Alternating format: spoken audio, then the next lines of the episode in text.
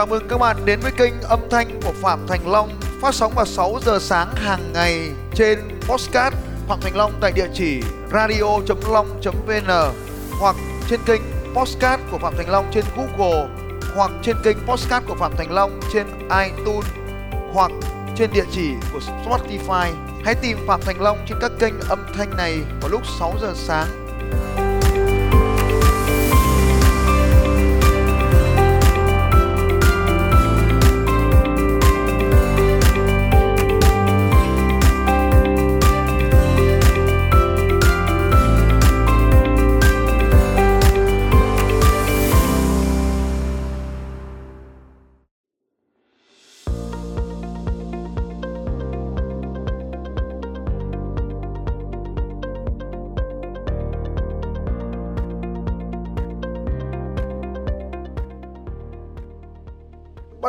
một trò chơi kinh doanh, hãy bắt đầu từ câu trả lời là tôi phải bán hàng cho ai? Đây là điều đầu tiên. Ba câu hỏi mà các anh chị cần phải hỏi mình. Một một, tôi muốn phục vụ ai? Tôi muốn. Việc bạn muốn có thể trùng với việc là thị trường. Cho nên trong Eagle Camp, bạn sẽ có một quyển sổ gọi là sổ triệu đô. Hàng ngày bạn sẽ điền vào đây bốn câu hỏi.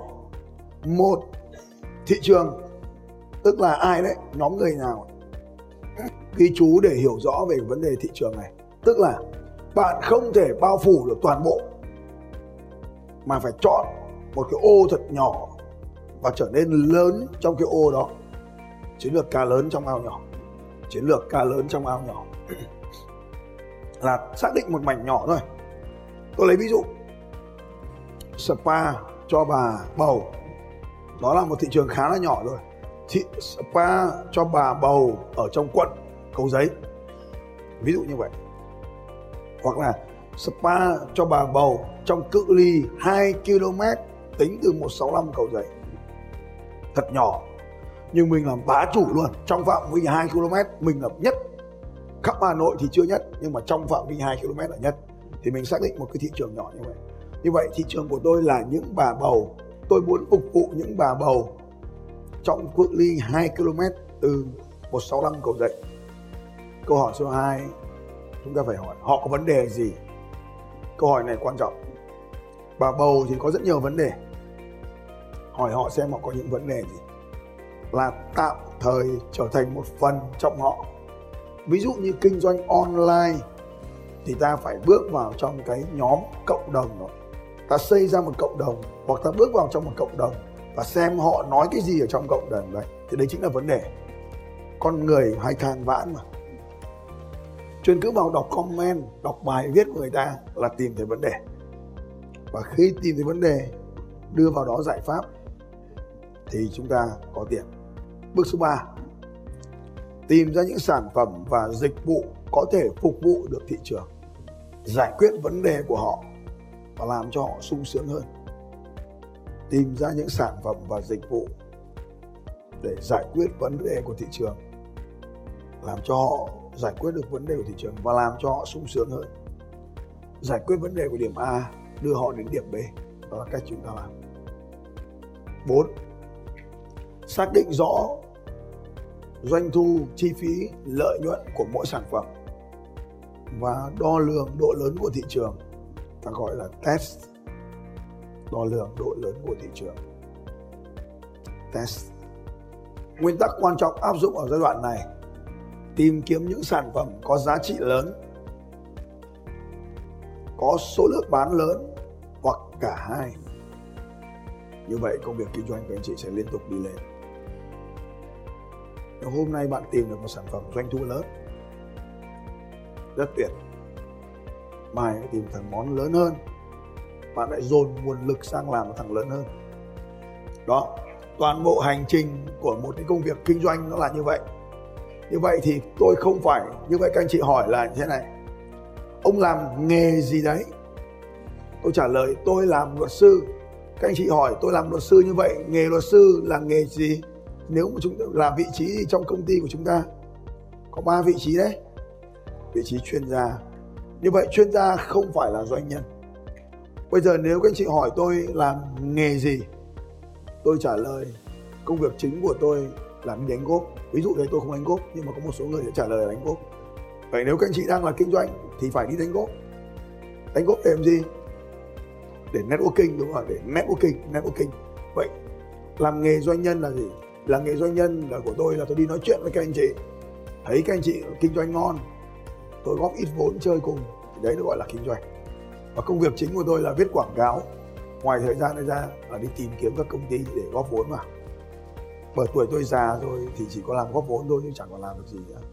Còn trẻ thì mình mới mới có thể start up và mình có thể khởi động những cái cỗ máy mới.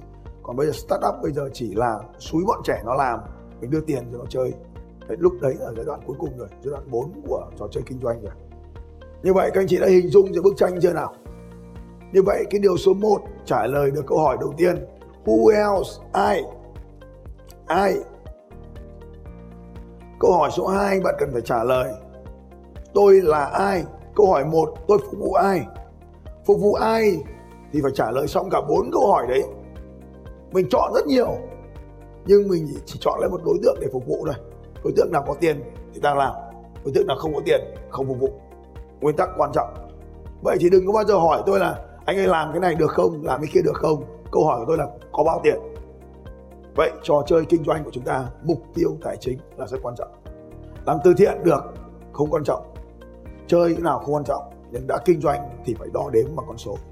Câu hỏi hai, bạn phải là ai để có thể phục vụ được thị trường đó? Bạn phải trở thành con người như thế nào để có thể phục vụ được thị trường đó? Bạn phải hình dung mình trở thành như thế nào? Thì ở đây câu hỏi ai này, nó có hai cái góc độ tốc độ thứ nhất là xây dựng nhân hiệu, tức là con, cái danh hiệu cho con người của bạn, ta gọi, tạm gọi là nhân hiệu. Cách hai, đắt tiền hơn, tốn kém hơn, trường tồn hơn là xây dựng thương hiệu. Xây dựng nhân hiệu là cách rẻ, nhanh, dễ kiếm, đặc biệt trên mạng xã hội. Nhưng mà để trường tồn thì phải là nhãn hiệu. Nhanh gọn, nhân hiệu. Nhân hiệu hay nhãn hiệu. Ít tiền khởi sự nghiệp dùng nhân hiệu nhiều tiền dùng nhãn hiệu. Tiếp theo, câu hỏi 3 là bạn cần có những cái niềm tin nào để làm cái thị trường này? Why đấy? Tại sao? Tại sao bạn lại phục vụ đối tượng này mà không phục vụ đối tượng khác? Tại sao bạn mà không phải thằng khác? Tại sao thằng khác mà không phải bạn?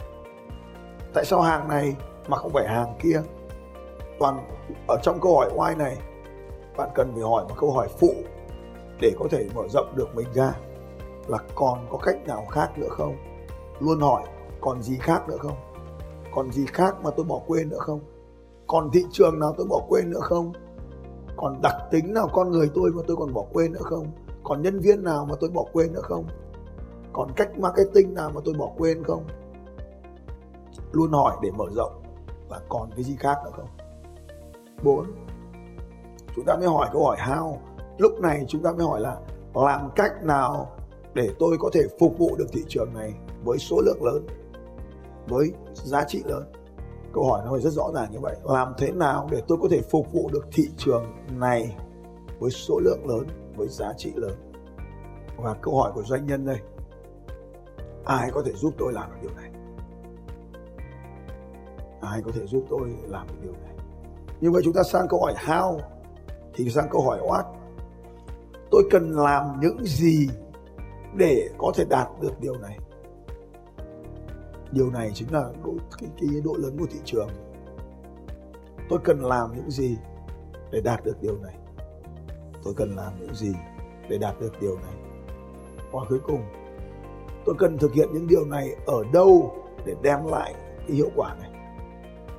Tôi cần làm những cái điều này ở đâu thế thì để trả lời cho câu hỏi how, các bạn đánh dấu vào đấy, chuyên gia.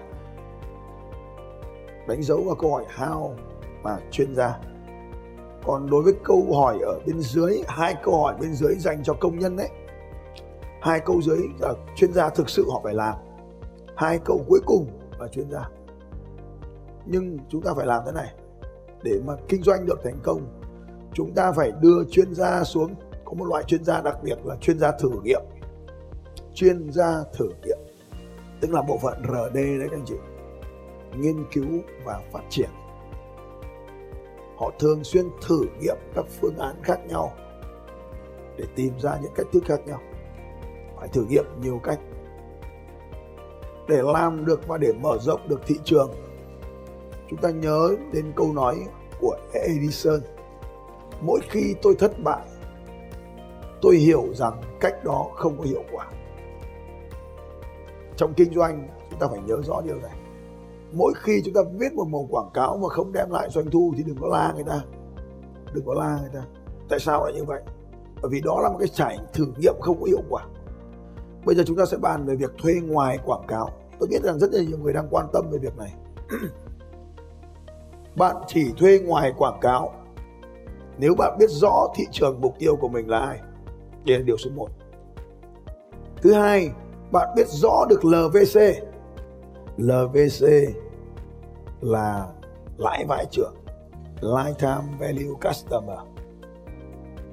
Giá trị trọn đời của một khách hàng. Giá trị trọn đời của một khách hàng. Tức là từ khi họ vào đến khi họ ra khỏi doanh nghiệp của chúng ta thì họ mang lại bao nhiêu tiền? Ví dụ như các anh chị vào trong hội trường này, các anh chị không mua gì cả không sao cả. Nhưng mà có một vài người sẽ mua EcoCam cái chương trình đánh thức sự giàu có miễn phí đó, nó rất hay. Nhưng mà nó được miễn phí là bởi vì có những anh chị em EcoCam trang trải cái phần chi phí của cái hội trường đó rồi sau khi họ trang trải phần chi phí, họ còn, chương trình này không có người phục vụ ekip của tôi, chỉ có mấy người thôi. Toàn bộ những anh chị em EcoCam là các giám đốc các doanh nghiệp họ đến đây để họ phục vụ các anh chị. Hoàn toàn là họ bay đến, họ miễn phí, họ phục vụ các anh chị. Cho nên là họ đã từng được phục vụ như vậy trước đây, cho nên họ lại bay đến, họ phục vụ các anh chị. Và chỉ ít của kèm mới được phục vụ trong chương trình thôi. Như vậy thì một người đi vào cho tôi trung bình, các anh chị sẽ trả cho tôi khoảng một triệu. Trung bình nhé thì sẽ trả cho tôi khoảng một triệu. Được gọi là LVC trung bình cả mua cả không mua. Ta tính trung bình ra là gọi là LVC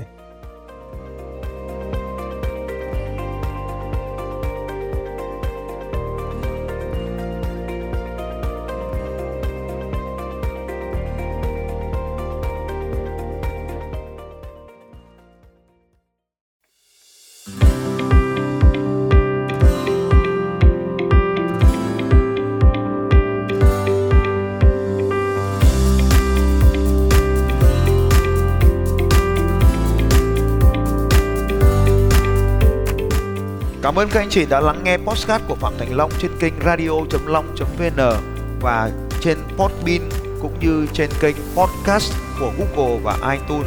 Các bạn cũng có thể dễ dàng tìm thấy podcast của Phạm Thành Long trên Spotify và cũng mong các anh chị sẽ tiếp tục lắng nghe những bản tin tiếp theo của Phạm Thành Long về đề tài mang đến sự thay đổi cho những người khác Phạm Thành Long sẽ còn quay trở lại với các anh chị trong những podcast tiếp theo nếu hôm nay các anh chị có bất kỳ câu hỏi nào, hãy đặt câu hỏi cho Phạm Thành Long trên bằng việc comment ở dưới postcard này. Hẹn gặp lại các anh chị vào sáng ngày mai lúc 6 giờ sáng.